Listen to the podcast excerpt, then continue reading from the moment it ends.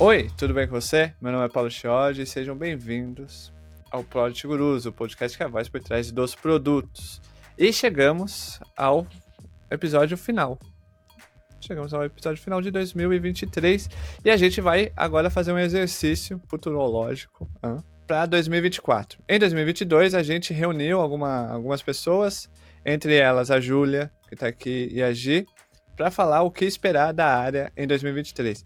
Curiosamente, o que, que acontece? A gente acertou muitas coisas que foram faladas lá. Acertamos. Então a gente vai tentar fazer esse exercício só mudando algumas pessoas. A gente vai trazer alguém, o Sullivan, Santiago e o Fábio aqui.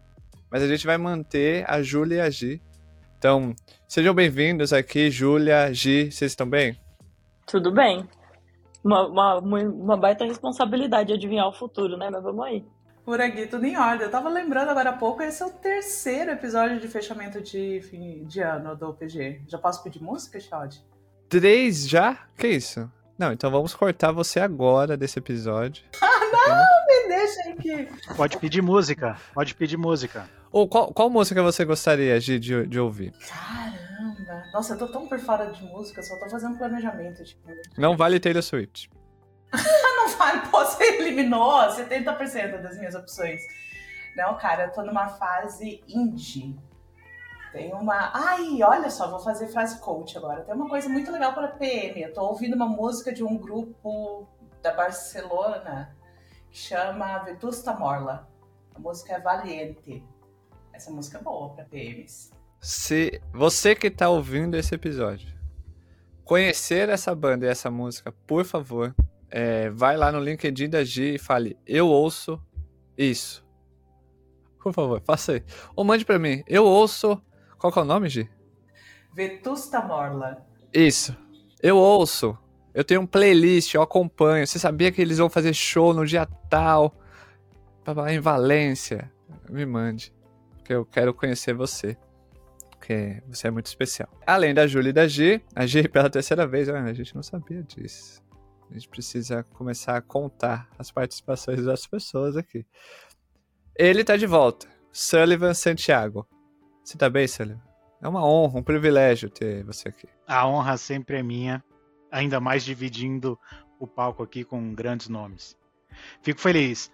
E, você sabe que, falando um pouco aí da, da G da Júlia e das suas previsões, o, me lembrou daquele, daquele livro chamado Super Previsões, do Dan Gardner e do Philip Tetlock, né, que fala que apenas 2% da população são pessoas que realmente têm o dom de fazer boas previsibilidades sobre eventos. Então tá aqui a responsabilidade, né? Se incluir dentro desses 2% com essa turma. é, mas a gente vai acertar, porque ele está aqui também. Fábio Duarte, tudo bem, Fábio? Tudo bom. Tudo é possível na tecnologia, certo? Tudo, dá para fazer tudo. Por isso que é mais difícil de acertar o que, é que vai ser feito de verdade. Já começou legal o episódio. Ótimo. Já começou ali. É, então vamos. Eu vou lançar aqui, antes da gente lançar a pergunta, que é o título do, do episódio. É, você que está ouvindo pelo Spotify e Apple Podcast, clique no botão seguir e deixe suas cinco estrelas, por favor. Tá ouvindo a gente? Vai siga essa turma no LinkedIn. Tá? Se conecte, mande um oi. Se inscreva na newsletter da G, da Project.se, tá na descrição do Sullivan Santiago. Tá na descrição também a newsletter dele. Fábio, tem newsletter também? Não tem, mas eu escrevo bastante no LinkedIn no perfil mesmo. Pô, é, a gente vai negociar para te contratar. Tá. é, Júlia. Júlia, você tá escrevendo ultimamente ou não? Não. Eu sou uma vergonha para produção de conteúdo. Não tenho feito nada. É porque a Júlia trabalha de verdade, gente. É isso. é só trabalho. Ótimo. Então, os links dos canais deles estão na descrição, assim como do perfil no LinkedIn está na descrição. Sigam eles, se conectem. O livro do Sullivan Santiago está na descrição também. Comprem, leia. Dito isto, passando toda a galhofa, todas as brincadeiras e etc., eu vou soltar a pergunta. E aí, quem, quem falar primeiro vai. Que é, o que esperar para a área de produtos em 2024? Eu vou falar o primeiro item só porque todo mundo vai falar isso. Aí eu vou, quem falar primeiro ganha. Vai ter muita inteligência artificial. É a única coisa que eu sei que, vai, que a gente vai acertar com certeza, né? Porque Não tem como escapar disso, cara. Agora, sabe qual é a pergunta que eu tenho? Como exatamente? Porque olha que eu tenho pensado um bocado nisso e não está muito simples de entender como exatamente o gerente de produto vai conseguir usar né, é, OpenAI e, e ChatGPTs e similares para poder ajudar ou no próprio produto ou no trabalho dele do dia a dia, né? Eu estou vendo com mais clareza os, os, produtos, né? Eu tenho visto já é, algumas pessoas colocarem isso como dentro do pitch ou mesmo investidores falando ah a empresa tem AI ou não tem AI, né? Quais são os planos de botar AI nos produtos para 2024? Então, aparentemente, vai ter até uma coisa um pouco top-down, uma pressão mesmo para todo mundo pensar como utilizar essas tecnologias de inteligência artificial para melhorar os próprios produtos. O que eu acho que vai ser muito bom. E isso eu acho que é inevitável, na real, né? Então a gente vai, vai ter isso daí acontecendo. É, só abrindo um parênteses, no, no dia da, que a gente está gravando isso, né, dia 6 de dezembro, o Google lançou a, a sua uhum. inteligência artificial mais poderosa já vista, que, é, que a gente já viu, né? Que é a Gemini. É, ela, nos benchmarks, a Gemini já bateu, já colocou no bolso o chat GPT e tem várias versões dela. É, e a Amazon esse ano também lançou é, uma inteligência artificial direto, direto, não sei se esse é o termo, mas direto no AWS, uhum. para ajudar as empresas é, em processos, em várias consultas ali. Final do ano, com várias revelações sobre inteligência artificial. E aí essa pergunta é muito importante do Fábio, né? Como que o PM, Project Manager, lida com isso? Fábio trouxe uma provocação na, na fala dele que quando a gente entrou na temática de inteligência artificial, na verdade é o tema que eu acho uma alavanca para product managers, não tanto em como eu utilizo a inteligência artificial para mim, enquanto product manager no dia a dia, mas como eu entendo o produto inteligência artificial como algo que pode potencializar a entrega de valor do, do meu produto.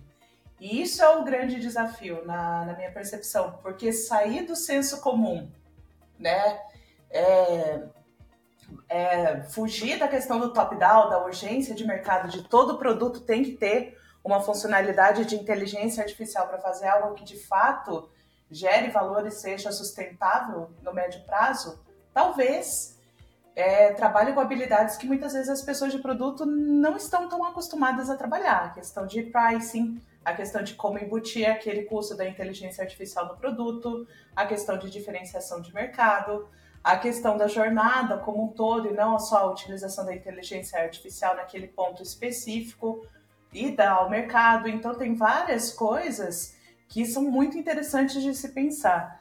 Inclusive, só trazendo um adendo e, cara, super contribuição, Fábio. Ontem à noite, a, a recebi aqui, na noite de ontem, a Reforte lançou o próximo pacote de cursos dela. E ela veio com um pacote de inteligência artificial para pessoas de produto, com esse pensamento, né? É, eu considero que a Reforte ela tem uma percepção de mercado e de qualificação de pessoas de produto bem interessantes. Então, na minha leitura, vai muito nessa linha. Como que a gente usa inteligência artificial como uma alavanca de produto e um produto que se acopla àquilo que a gente sustenta, aquilo que a gente desenvolve. Oh, a pesquisa que a PM3 fez sobre o cenário de produto também trouxe, né? Inteligência artificial como a skill que as pessoas mais acham que precisam aprender para o futuro. Então, acho que está bem em linha. Eu me preocupo um pouco da gente querer botar inteligência artificial em tudo e não entregar nada de bom no final. Acho que esse é, eu acho que isso vai acontecer bastante. Essa é a minha previsão, que a galera vai tentar colocar isso sem necessariamente pensar muito bem, mas falando um pouco de como isso pode ajudar no dia a dia, eu acredito muito que a inteligência artificial tem um grande potencial de democratização de dados.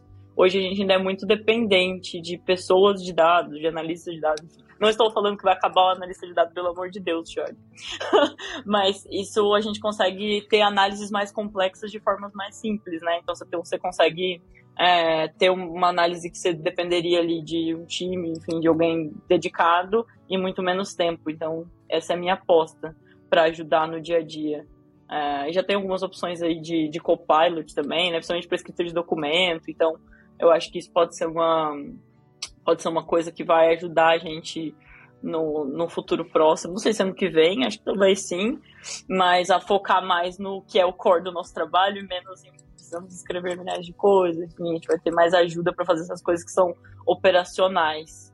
É, e eu acho que cada vez mais eu penso que se a gente focar em desenvolver ótimas soft skills, a gente vai se dar melhor nesse cenário novo, porque a gente vai ter que aprender muito bem a lidar tanto com ambiguidade quanto com essa pressão de vamos vamos fazer tudo, vamos fazer acontecer e nessa hora não tem não é saber sobre inteligência artificial que vai te ajudar.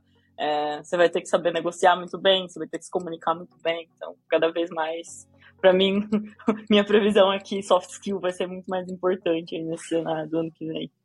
Antes do, do Sullivan trazer a, a visão dele é, bem, bem pautada ali no, no, mercado americano e tal, porque no mercado americano, é, quem acompanha o Twitter e a bolha lá, é, tá, tá tá sendo falado muito sobre inteligência. É o que a Gisele falou agora. E parece que a Reforge tá ressoando isso. Que a galera tá falando lá fora, que é inteligência artificial como alavanca. É, alavanca, alavanca, alavanca. Eu li recentemente um artigo do Ethan Molik, que é um, um estudioso de AI e o impacto na sociedade. E ele traz uma análise muito interessante que ele fala assim: seja bem-vindo, você já é acima da média. Mas como assim? E ele mostra um estudo que ele fez com a BCG, onde ele pegou analistas e comparou esses analistas usando ChatGPT com super analistas ou a galera senior da, da companhia. E o que aconteceu é que eles ficaram muito próximos de resultado. Então, olha só que coisa incrível. Uma pessoa que considerada júnior no BCG se aproximou de um sênior apenas com o uso da AI. Então, você tem aqui algumas alternativas. Ou você vai usar a AI para te deixar ainda bem melhor do que você faz, ou se você não fizer uso, você já está competindo com a média. Isso é algo para abrir a nossa cabeça e fazer a gente repensar muita coisa. Eu acho que a necessidade de upskilling e reskilling vai ser super necessária agora, ainda mais com esses layoffs em massa.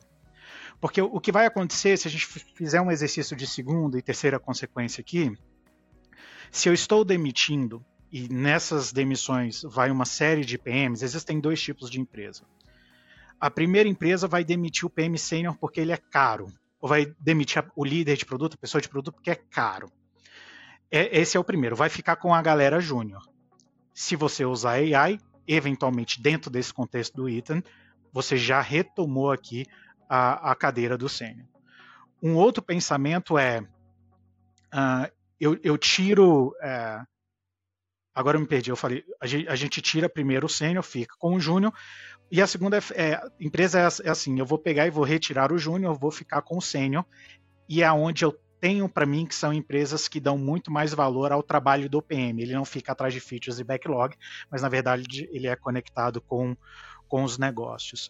Então eu acho que a AI ela puxa essa alta produtividade, maximiza a automação nos negócios, principalmente quando a gente está com recursos muito escassos. E é onde eu acho que, para você que gosta de tecnologia, se interessa, é criativo, quer entender melhor sobre AI, sai na frente, porque é um alinhado importante nesse novo jogo e nessas novas regras aqui.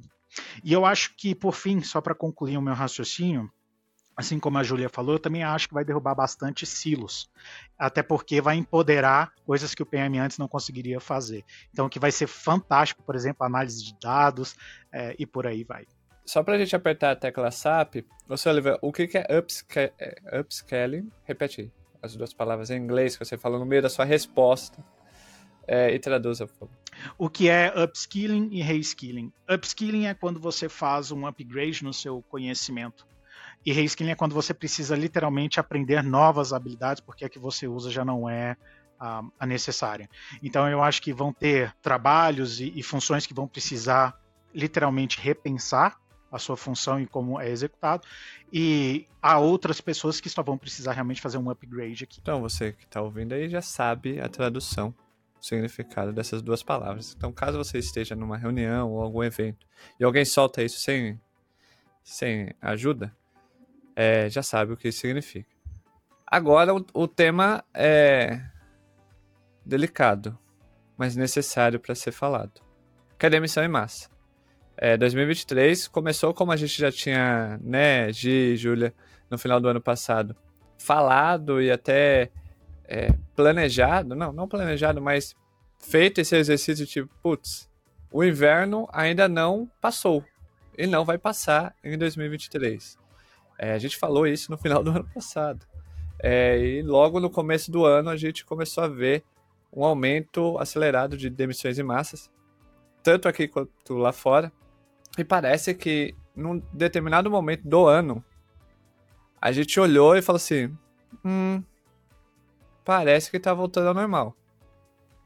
Mas aí chegou o último trimestre e veio uma tonelada de, de, de demissões em massa.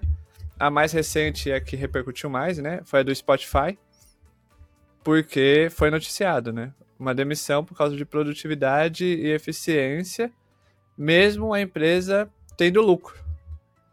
É, então, aquelas demissões que era, pô, a gente está demitindo para poder alcançar o lucro, receita, etc. Spotify inventou inventou uma nova uma nova desculpa é, para demitir as pessoas, que é uma desculpa já antiga, né? Que toda empresa busca lucro e lucro e lucro. Mas agora é de forma mais é, transparente, né? Ó, a gente quer lucro, produtividade e eficiência, mesmo a gente tendo já lucro. Como que vocês olham para o cenário é, de demissão em massa na área de produtos, e aí a gente abrange um pouco para a área de tecnologia. Só para alinhar, é agora que a gente começa a meter o pau no capitalismo ou, ou vai mais devagar? Vai devagar. Vai porque devagar. a gente não vai mudar o modelo. Não, mas, né? Mas pode, é. mas pode, pode falar mal, claro, óbvio. Não, é porque, cara, é difícil não respingar no modelo, tá? E, e agora, eu tô, claro que eu, eu tava fazendo mais uma piada. Mas quando eu estudei marketing, né, eu, foi nos anos 90, é, dentro da academia, tá, que eu estava lá no mestrado, o pessoal já falava dos objetivos de uma empresa, era você aumentar o lucro ano a ano, tá? Então, assim, na minha cabeça de engenheiro, eu pensando, puta, é a derivada segunda, né, que tem que continuar aumentando, sabe? Ou seja, não é que o negócio tem que crescer estavelmente, o negócio tem que acelerar seu crescimento. Eu pensando, tá, isso não é sustentável. E eu pensando isso com a minha cabeça né, de moleque dos anos 90 ainda. Pensando, pô, cara, tem alguma coisa errada aí. Se a Coca-Cola, o sucesso da Coca-Cola só pode ser medido pelo crescimento do, do, do próprio crescimento da Coca-Cola, tem alguma hora acaba o planeta, todo mundo já está bebendo Coca-Cola, não tem mais para quem vender. Só quando Elon Musk colonizar Marte que os caras vão conseguir ter um mercado novo, sabe?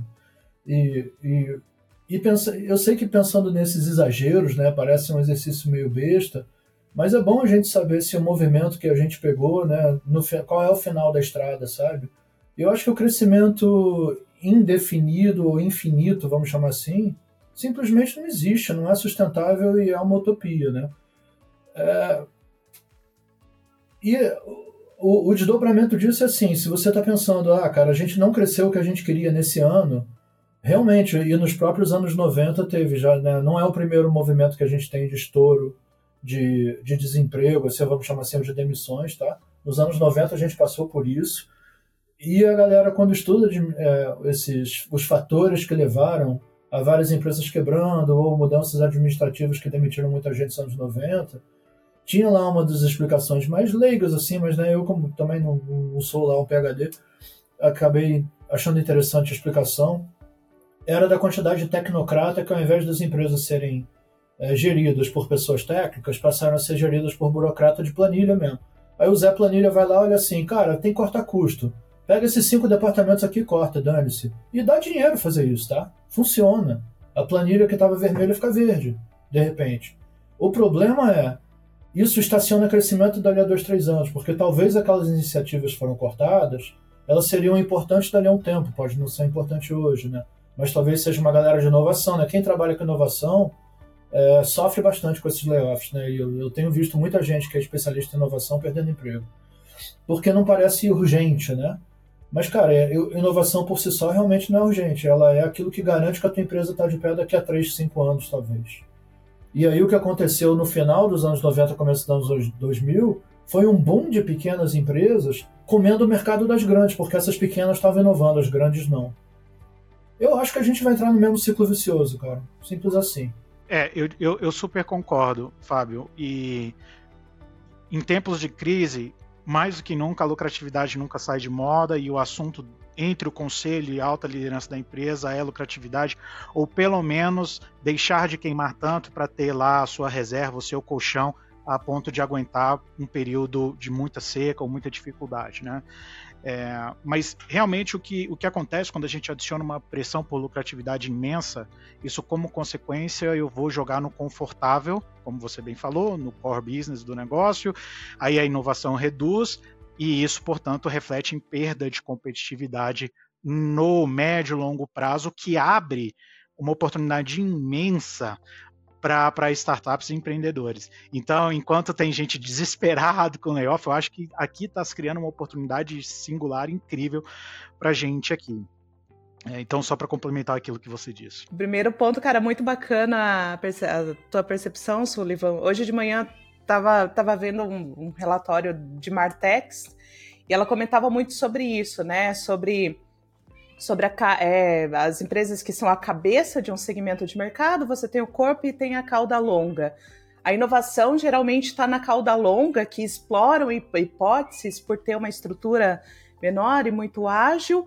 A, o pessoal ali do, do corpo está lutando para sobreviver e o pessoal da, da ponta acaba usufruindo do que da inovação que surge e morre nas empresas de cauda longa e consegue absorver e tal, né? Dinâmica de mercado, aquisição de empresas e tudo mais. A pivotada que, que eu iria trazer, né? A provocação que eu iria trazer é no sentido de, tá bom, como eu, pessoa de produto, entendo isso? Eu acredito que é consenso nosso que o inverno não passou. Eu tive a mesma percepção que você, Xio. Eu estava pensando há, há algumas semanas atrás, fim de novembro, deu ufa, acho que passou. Não. Aí vem, vem, vem outras empresas coincidência ou não, é virada de ano. Hum, será que tem gente querendo ajustar os balanços e tal? Então, vale o sinal de alerta para nós, pessoas de produto, cada vez mais antenadas com o negócio, esquecendo frameworks, entendendo que somos pessoas de negócio, nos anteciparmos e, e essa é a minha provocação, quando a gente for para o mercado ou olhar uma empresa ou pensar em entrar numa empresa, olhe o balanço da empresa, para não ser pego de surpresa. Começa a entender como a tua empresa está operando. Começa a ouvir de fato o que os executivos estão falando, como que a empresa está se direcionando, porque isso é muito relevante. Então, a, a minha provocação ela vem muito nesse sentido, né? Não vai parar. 2024 ainda é inverno eu acredito que, num, num contexto mais macroeconômico, aí a futurologia hum, muito grande.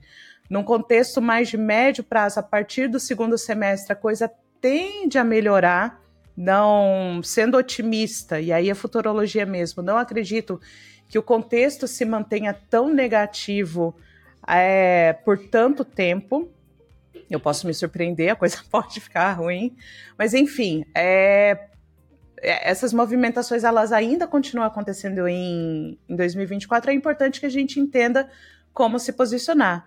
Então, você, pessoa de produto que está ouvindo esse podcast, entenda a empresa onde você trabalha, os movimentos que a empresa que você trabalha, como, é, como estão acontecendo, os balanços e tudo mais. E se você vai entrar em uma empresa, também se observe. Cuide da sua carreira. Não é a empresa que vai cuidar da sua carreira cuide da sua postura nas redes sociais, porque ninguém mais quer pessoa de produto de palco. O Zé Palestrinha da área de produto acabou faz tempo e agora a gente tem que falar de coisa séria porque a área de produto nas empresas agora é uma área séria, é uma área cobrada por resultado, cobrada por, por eficiência, por um posicionamento mais assertivo. E aquelas reclamações que a gente fazia há alguns anos podem até ser justas, mas hoje em dia não, não cabe mais num cenário tão desafiador quanto que a gente tem hoje em dia. Bom, algumas coisas que eu queria comentar é, quando a gente fala de, de, previsão, é sempre importante a gente atualizar a nossa, o nosso achismo, né? A nossa hipótese aqui do que vai acontecer, dado que a gente vai assistindo no, no, no mercado. É, bom, mas pegando, pensando o que a Gisele falou aqui, é por isso que às vezes eu fico tão assustado quando há pessoas de produtos que não estão plugados, por exemplo, em vendas da empresa. Como você não se interessa por vendas? É, é, é simplesmente o coração, é o que faz pulsar o negócio. Você tem que ter super interesse nisso.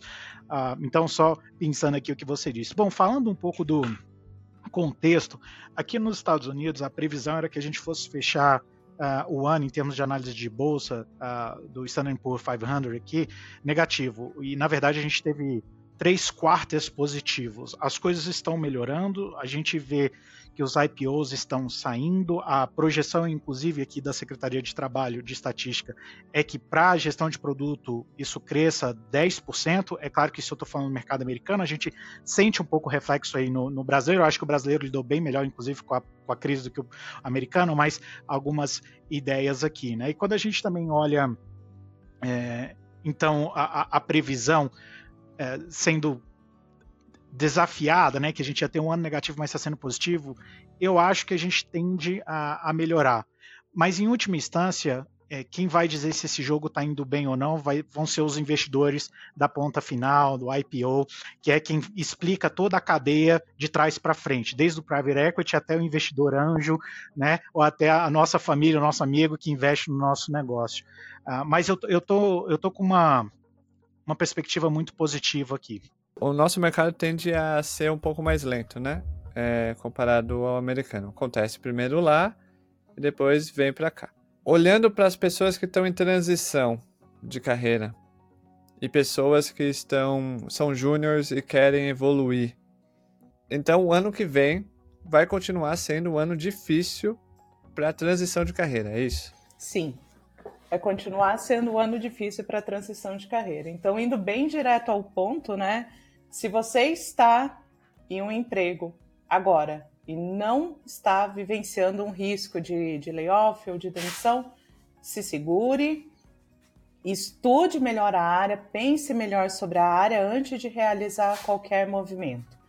A transição, na minha leitura, essa é a percepção da Gisele com base na experiência que eu tenho a transição é possível? Sim, é possível, principalmente dentro da empresa onde você atua. Ah, Gisele, na empresa onde eu atuo não é possível. Você ainda pode ter uma possibilidade de transição se você ainda não atua numa área de tecnologia. Se você pega a, a sua área de atuação e de conhecimento e busca uma empresa de tecnologia que atue nessa área. Por exemplo, eu sou engenheira civil de formação. Quando eu fiz a minha transição, eu fiz em uma empresa que desenvolvia um software para a construção civil. Era fácil, era relativamente mais fácil naquele tempo. Hoje não se compara, tem um nível de, de dificuldade muito grande, mas pode ser uma alternativa. A, for, a, a forma menos complexa e menos difícil é essa expressão, não é mais fácil, não existe mais fácil é, para entrantes na área em 2024. A forma menos difícil é transição se eu estou em CS, se eu estou em marketing, olhar para oportunidades na vaga de produto ou áreas próximas. E aí, é, o que, que é importante? E, e é, veja, né, não é um, uma leitura pessimista, mas é importante que a gente entenda que estamos atravessando uma crise. Existem, inclusive, é, pessoas que falam em recessão e tal. Esse é um momento sério e talvez a, a, a nossa geração, as pessoas é, que buscam realizar essa transição, não tenham uma noção do que é um período de, de recessão. É um período de oportunidades escassas, onde qualquer movimentação deve ser feita com cautela. A gente viveu um período na minha percepção hoje, olhando de trás para frente, ilusório na pandemia, com o mercado muito aquecido, investimentos de risco que distorceram um pouco o cenário, mas isso era pontual. Agora a gente vive um cenário de recessão, e se você olhar para a história, em períodos de recessão, a gente não faz movimentos audaciosos. E transição de carreira é um movimento audacioso. Então, muito cuidado para investir em curso, não invista o seu orçamento em cursos, o curso não vai te salvar. Eu sempre falo que bom que eu vou ter, que eu estou com esse espaço aqui para compartilhar isso em larga escala. Quer fazer a transição? entra lá no LinkedIn, procura por product managers de diferentes empresas, não vai conversar só com product manager de empresa badalada, porque a empresa badalada tem uma realidade, a empresa menor tem outra. A empresa de São Paulo tem outra, a empresa do, de Santa Catarina é outra. Converse com pessoas de diferentes recortes. Entenda o que é o dia a dia de uma pessoa de produto. Consuma materiais gratuitos, consuma cursos gratuitos, entenda o que é a área Entenda se você sentar numa cadeira de pessoa de produto, se você faz aquilo. Não é glamour, não é legal o tempo todo, não é divertido. Entendeu o que dá? Aí se estruture e pense com calma para fazer essa movimentação.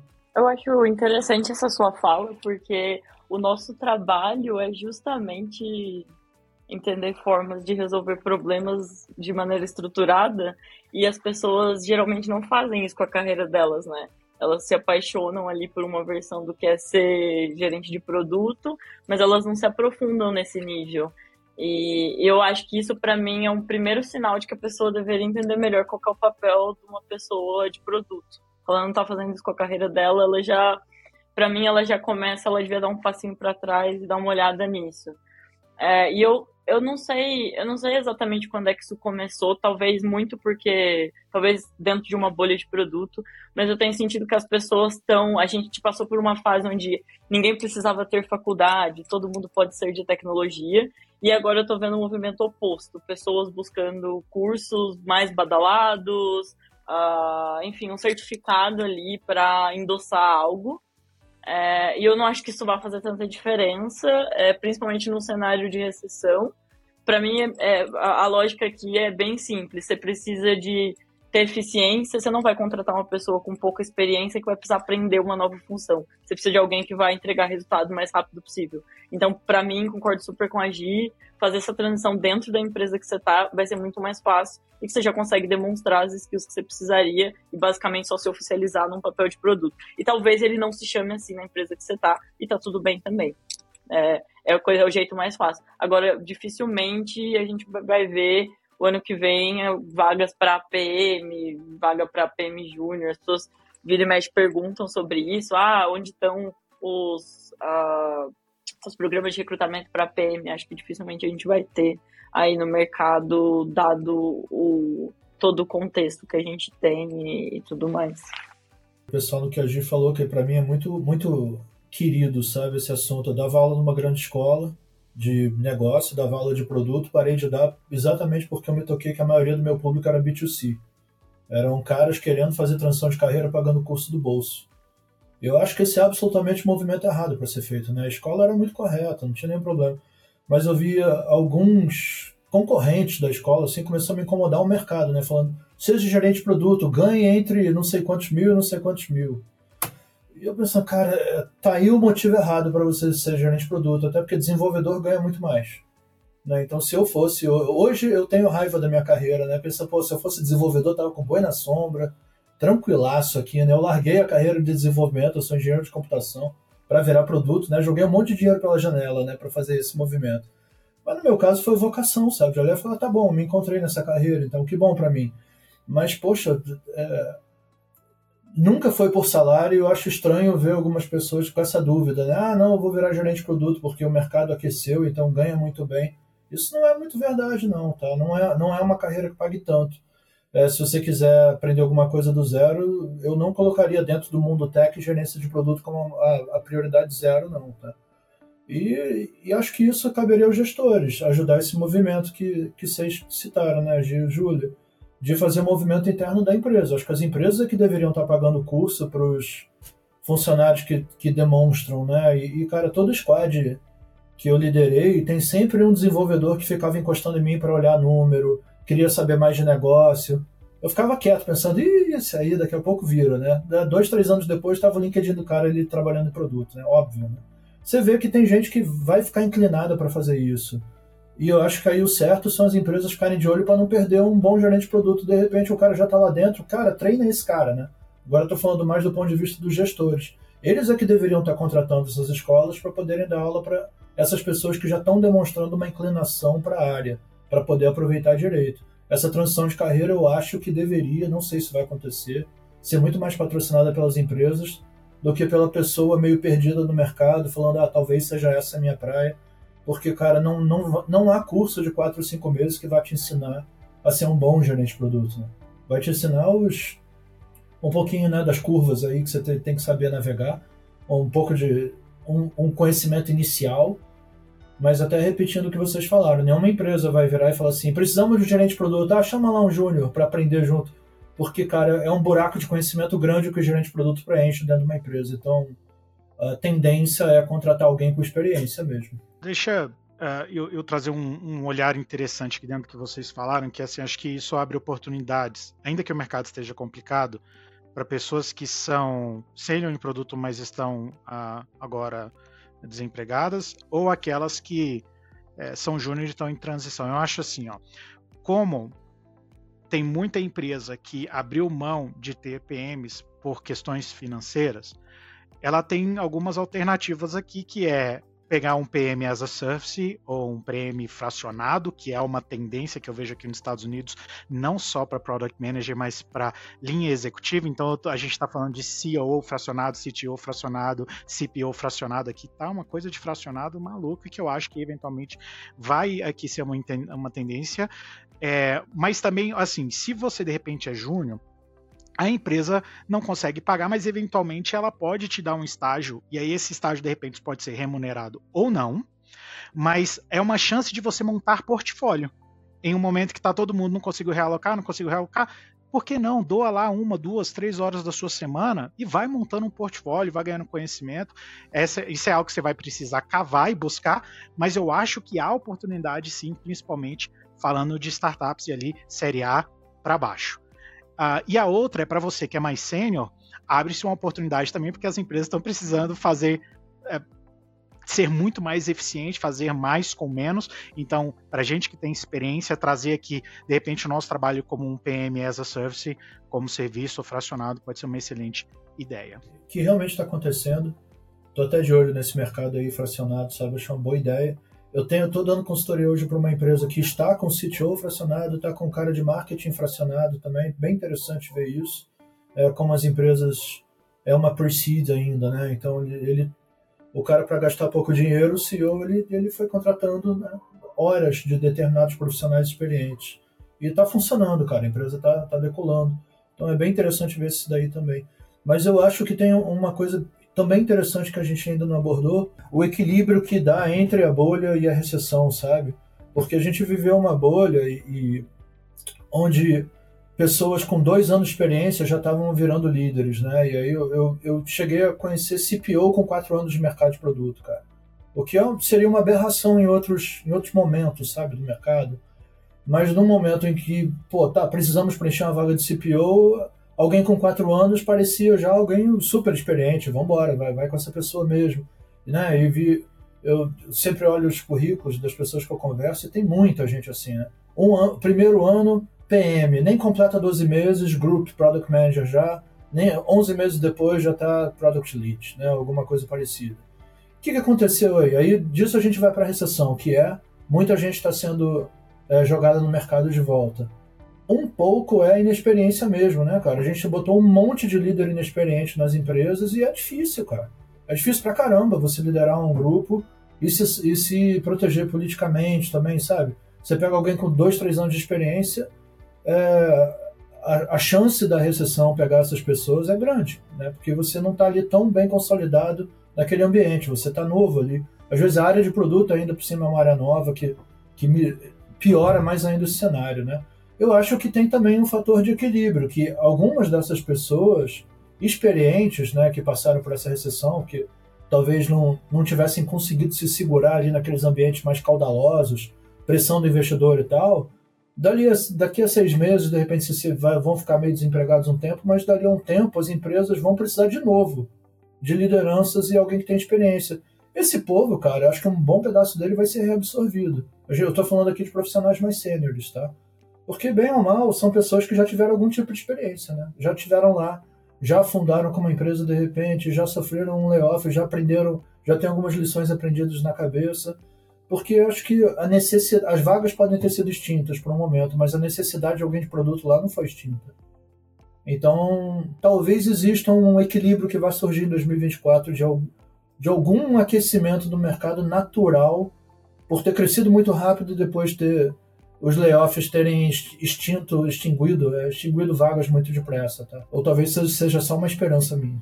Mas só para não perder o ponto da tua fala, Fábio, você concorda comigo que isso vai exigir, de novo, né, aquilo que a gente estava falando, habilidades da pessoa de produto. Mesmo que eu vá trabalhar nesse modelo de, de part-time, poxa, eu tenho que montar meu portfólio, eu tenho que me conectar com pessoas, eu tenho que oferecer o meu serviço, eu tenho que ter uma leitura de mercado para conseguir abordar esse, esse empreendedor, porque eu estou vendendo uma consultoria né? Outra abordagem, não sou eu passiva esperando o recrutador me, me buscar e oferecer uma proposta. Sou eu muitas vezes negociando o contrato, né? Tendo que montar um portfólio, montar uma proposta comercial.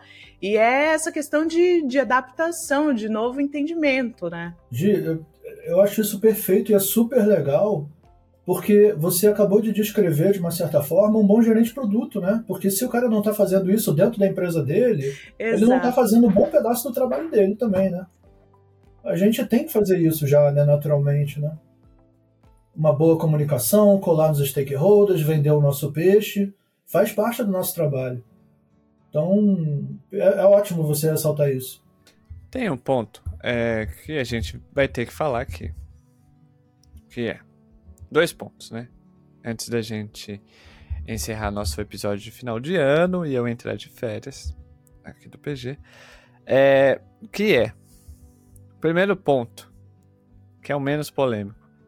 Vocês acham, em um dos episódios recentes nosso aqui do Project Gurus, que foi o nosso primeiro episódio sobre é, sem pauta, sem roteiro, a gente reuniu umas pessoas aqui começamos a falar é, coisas aleatórias, e uma delas foi sobre a área de produto. Essa frase ficou muito na minha cabeça. A área de produto perdeu a oportunidade de se mostrar é, relevante nas empresas na pandemia.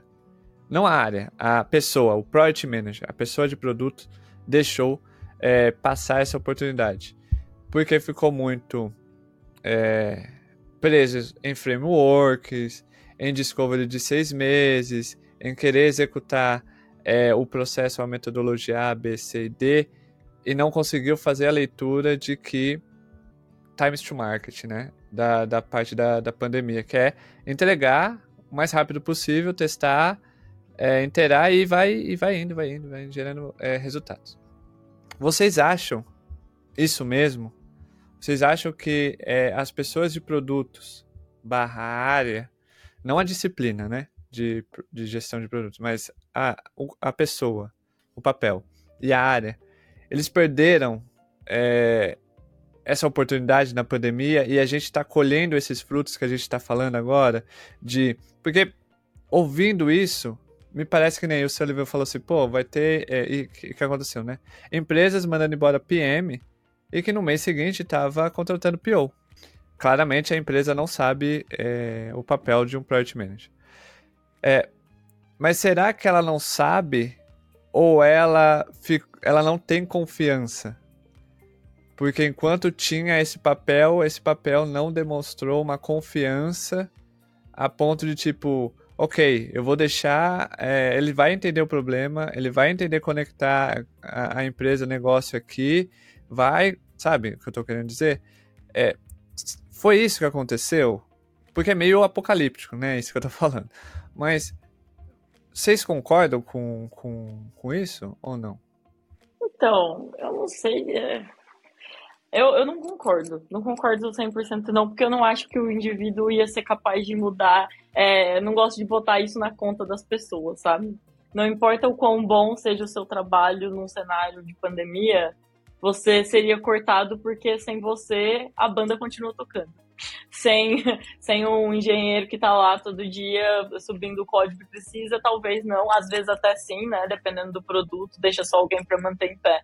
Então, eu não gosto muito desse ponto de vista, porque eu acho que a gente bota uma carga muito grande em aconteceu porque a gente não se esforçou o suficiente, e eu não sou muito fã desse, desse pensamento, então por isso que eu não concordo. Mas eu acho que sim, teve um, tem um grande impacto de o que a gente está construindo de visão desse mundo lindo do que ser uma pessoa de produto versus a realidade. Que na verdade você faz o que precisa ser feito para ter o resultado. E aí isso pode variar muito dependendo do cenário que você está. E eu acho que cada vez mais a gente está se afastando disso. Eu vejo cada vez menos a gente discutindo experimentação, por exemplo. Ah, isso é da área de growth. Eu não faço isso. Pô, você deveria estar experimentando no dia a dia. Como é que você toma decisão? Como é que você valida hipótese? A pesquisa, nossa, eu não faço pesquisa, eu tenho uma área de pesquisa. Cara, como assim? E se o dia que você não tiver uma área? E o dia que. Como é que você faz? Mesma coisa com dados, enfim. É, não tô falando aqui que o PM precisa saber fazer tudo nessa vida, mas assim, um pouco, você precisa entender um pouco de como é que as coisas funcionam e se adaptar. Isso é uma coisa essencial para uma pessoa de produto. E eu acho que a gente falhou um pouco, tipo, no timing ali, de tipo, não tem mais todo esse recurso. Vamos planejar aqui, vamos pensar. Mas eu, eu não gosto muito de, de jogar isso na conta das pessoas, assim. Eu tô muito na, na linha do Fábio. Se eu começar a falar aqui, a gente vai ter que falar mal do capitalismo. E aí a gente vai voltar pro. pro... a culpa pra mim não é do indivíduo que tá trabalhando, entendeu?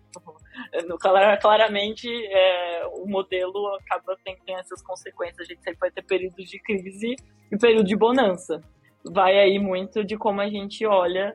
É, e eu acho que a gente tem que melhorar, acho que a lição, para mim, é melhorar a forma como a gente olha para nossa carreira e a nossa relação com o trabalho. A gente, enquanto indivíduo, existe independente do trabalho. O trabalho pode existir hoje, pode não existir amanhã quem sou eu perante isso? Como é que eu me, como é que eu me viro se eu não tiver meu emprego amanhã, sabe? É muito dolorido, porque você não deveria ficar pensando nisso o tempo todo, mas no fim a única coisa que você tem é o teu conhecimento, como você se vende, e aquilo, isso é a única coisa que você tem. O resto é externo. Pode ser que a empresa amanhã faliu, e aí? Você vai ter que ir para a próxima, você precisa trabalhar, enfim. Essa é a, essa é a nossa rotina.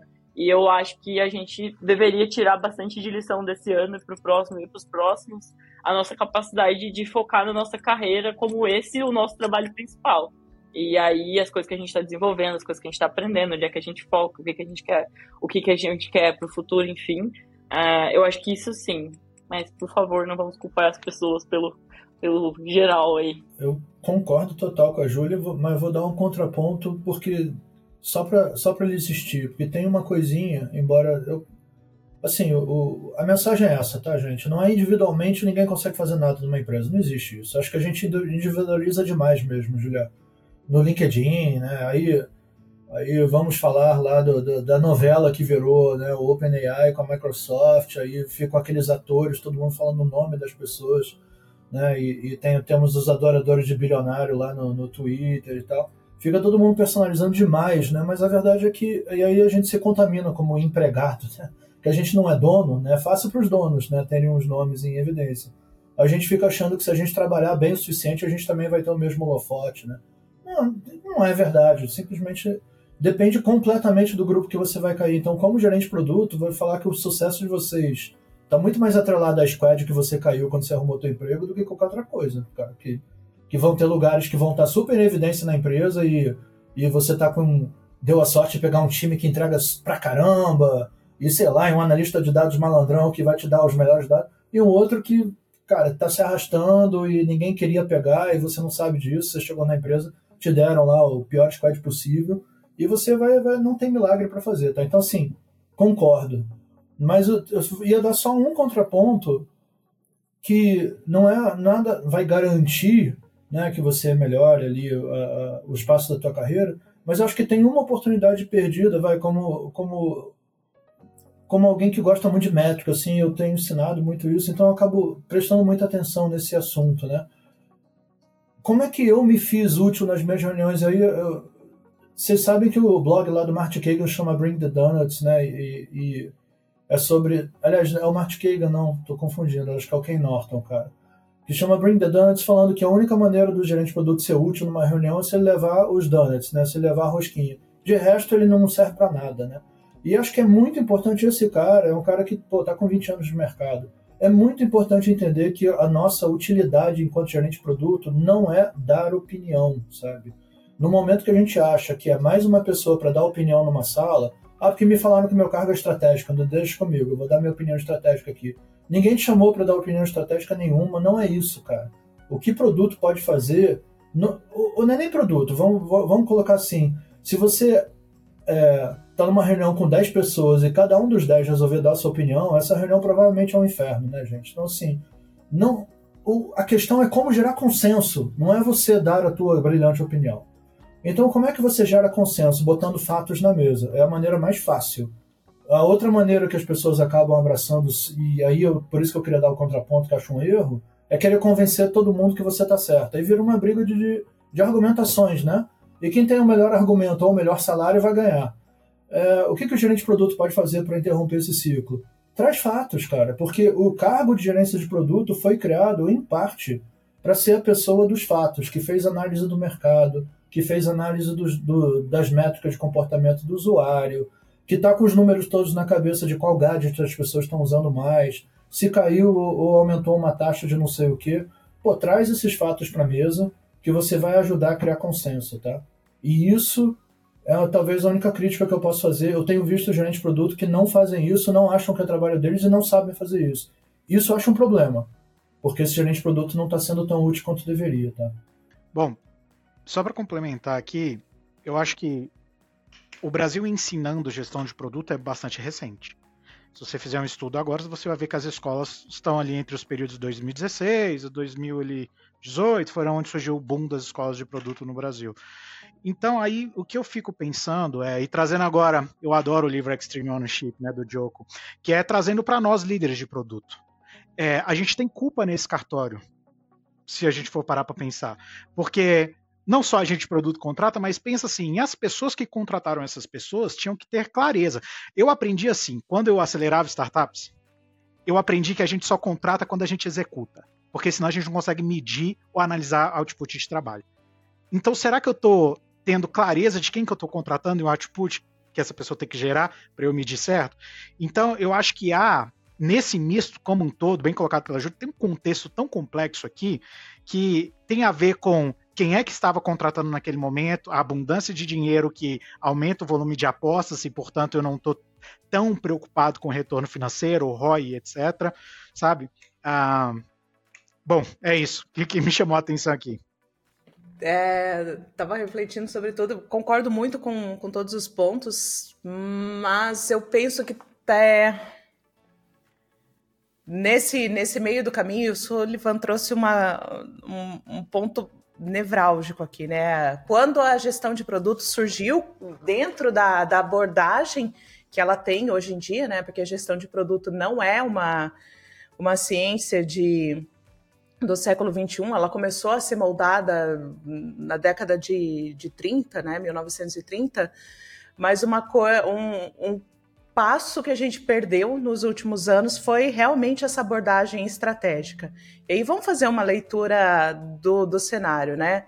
É, pouco se falava de gestão de produto no Brasil. Você tinha esse, essa ciência sendo exercida por pessoas que não tinham o nome de product manager e que dominavam muito bem a ciência, porque sim, no Brasil a gente faz uma boa gestão de produto, eu não sei a causa, mas o fato é que ali 2016, 2018 se popularizou e vieram as escolas e as empresas começaram a achar que fazia sentido numa transmutação do papel de PO para o PM, popularização do, do inspirado, enfim, essa confusão toda.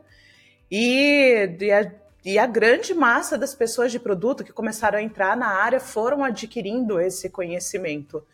E num determinado momento, e eu falo isso com, com muita humildade, porque eu passei por esse lugar.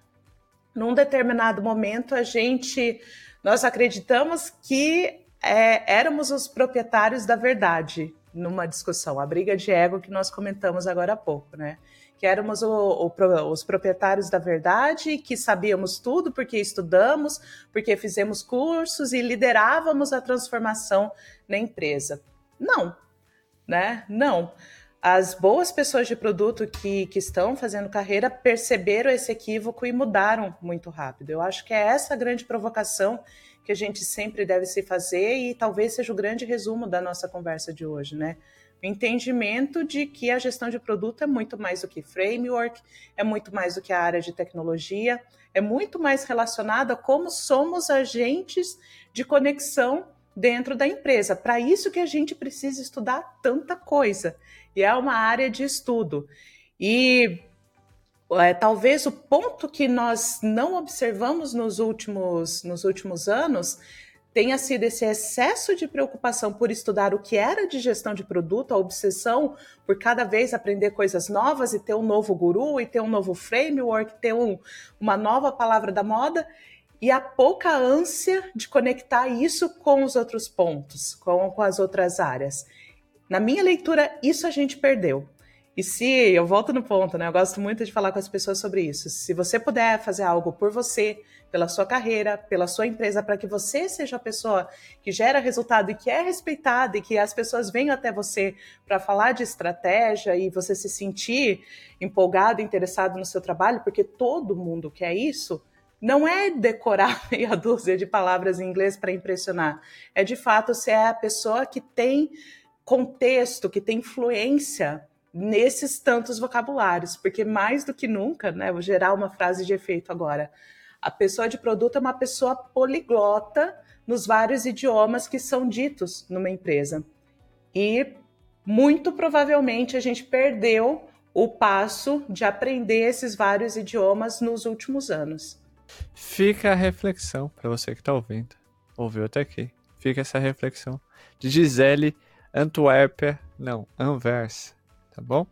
É, vou fazer uma última pergunta e é um em um tweet, porque essa última pergunta vai ser gatilho para o primeiro ou segundo episódio de 2024, que é o Sullivan já olhou e já falou, putz, lá vem merda, que é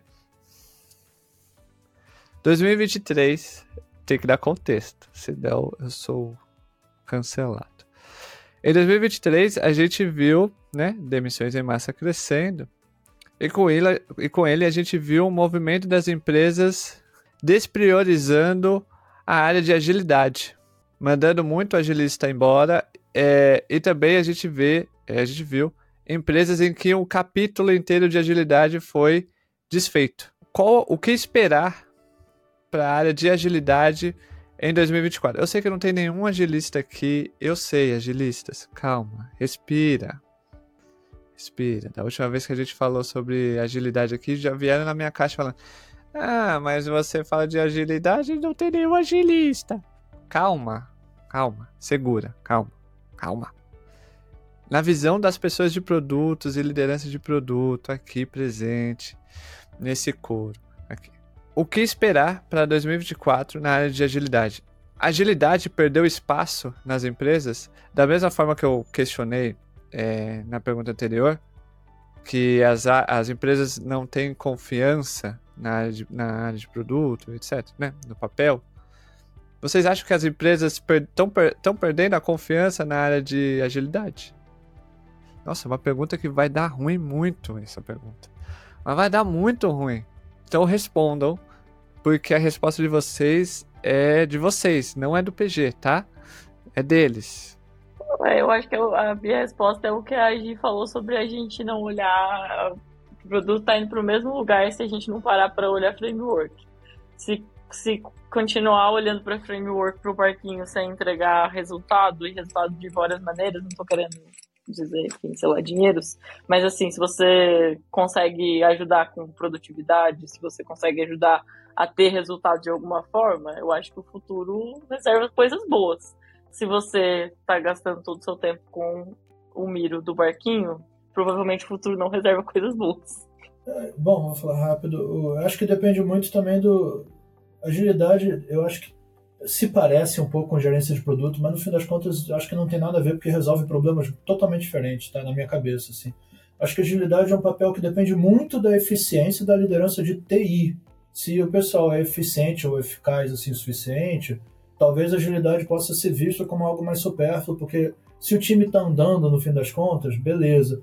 A agilidade foi criada, cara, muito como o fruto da preocupação de TI de tentar melhorar as entregas, né? Que em algum em dado momento houve um diagnóstico de que TI não estava conseguindo entregar direito. E aí uma das coisas que surgiu aí foi o Scrum, que acabou respingando um pouco. Acho que as pessoas até confundem achando que a gerência de produto veio daí, pelo amor de Deus, não veio. O papel do PO veio, mas a gerência de produto veio antes disso ainda, tá? Eu acho assim, nos lugares então que tem esse problema, e eu estou pensando bem cabeça produteiro, né? Vamos olhar qual é o problema que isso resolve para ver para onde isso vai. Eu acho que o problema continua acontecendo em vários lugares, tá? É, de uma gestão muito ruim de TI. Eu estou falando de ruim, pelo amor de Deus, gente, né? Sem falar mal da pessoa que está fazendo gestão. Mas tem empresas que não estão muito bem organizadas, a gestão está confusa é, quanto ao papel que tem que ter. É, agilidade vai ajudar aí, cara. E, é uma, e uma área de agilidade muitas vezes vai chegar e vai brilhar, vai fazer muita diferença. Agora, enquanto não agilista, eu não tenho muita certeza de por que, que eu preciso ainda dessa área de agilidade a longo prazo. Né? Isso daí é uma coisa que até eu conversei com alguns colegas agilistas, alguns deles até viraram gerente de produto, assim, sentiram um pouco de afinidade mais com isso, porque no fim das contas é o papel de um gerente de projeto, né? o que o agilista acaba fazendo assim na cabeça da empresa. Então, às vezes, tem agilista e gerência de projeto, acaba ficando muita gente para fazer coisas muito parecidas, e aí você fala com o agilista, ele fala, mas não é bem isso, então o papel do agilista acaba ficando um pouquinho estreito demais, né? E aí entra um pouco no que, no que a Júlia falou. Se você está se vendo né, com o papel, ah, eu faço só daqui até aqui, e porque é isso aqui que o agilista tem que fazer, talvez as empresas precisem de uma coisa um pouquinho mais ampla, né? E aí, cara, talvez esse papel vai ser substituído por outros papéis. Ou as empresas vão ter agilistas fazendo cada vez mais coisas, e aí podem abrir mão de outros papéis que, a meu ver, batem um pouco de frente que talvez seja gerência de projeto mesmo de TI, ou, ou, ou às vezes o, o tech lead está desesperado de trabalho tentando fazer toda a gestão das entregas e ele precisava da ajuda de alguém para fazer o papel um pouquinho no dia a dia dos rituais e tal. É, e né, não querendo começar outro, outra bagunça aqui, mas tem a área de Product Ops, né, que às vezes parece que esbarra um pouco nisso, e depois a gente fala disso em outro episódio. Eu ia dizer que é um excelente momento para fazer uma análise de pré-mortem e falar agilidade morreu em 2024. O que, que matou a gente? Botar os agilistas aqui para discutir e o pau na máquina aí para ver o que, que vai acontecer. Eu vou, eu vou fazer isso então. E te chamo, tá, Sally? Pode deixar, vou trazer propriedade pra caramba pra falar do tema. Tá. Gi, morreu? Não, não morreu, não morreu. Trabalha, trabalho, interajo com, com pessoas agilistas de diferentes perfis e gosto muito, acredito que elas agregam muito, mas é um agilista muito diferente do perfil de agilista que eu trabalhei no início da minha carreira. Inclusive, contribuindo ali, Fábio, o, o, as pessoas agilistas aqui na, na RD estão dentro de Prodops. E isso dá uma pegada muito legal para agilidade. As pessoas agilistas são pessoas que tiram todo mundo da zona de conforto. Eu, enquanto GPM, PM, pessoas desenvolvedoras, designers, então não tem mais barquinho, não é a pessoa que vai provocar a paz na retro, é a pessoa que vai tirar a gente do conforto durante a sprint com uma leitura ali de entrega muito bem direcionada. Então não morreu, mas de novo, transmutou. Eu acredito se a agilidade se transformar, se product managers também se transformarem, a gente escapa do caos. Ah, então os agilistas estão agora todos polêmicos, é isso, na né, retro? Ah, agora virou jogo da Discord agora. As retros, é isso, Gi? rola, rola uns momentos ali desafiadores. E até durante a sprint, eu, eu pulo, me rodo ali com o time de agilidade. E é bom, Xod, é bom, porque é, é, às vezes o time ele entra num, num, protecionismo, sabe? Numa, numa situação de achar, poxa, é difícil, é legado, é demanda, é isso, é aquilo. E o time de agilidade sabe outras métricas, né? Óbvio, dentro da, da estrutura que eu vejo aqui. O time de agilidade tem contato com outras métricas de entrega, métricas de, de descoberta, eles trazem essa provocação coisa que muitas vezes a, a, as pessoas ali da, da squad, da tribo, acabam não olhando. Então dá essa cutucada de falar assim, não, gente, vocês podem mais, vocês já fizeram mais no passado, como que vão fazer daqui para frente? É interessante, é uma, é uma provocação que eu gosto. Ótimo.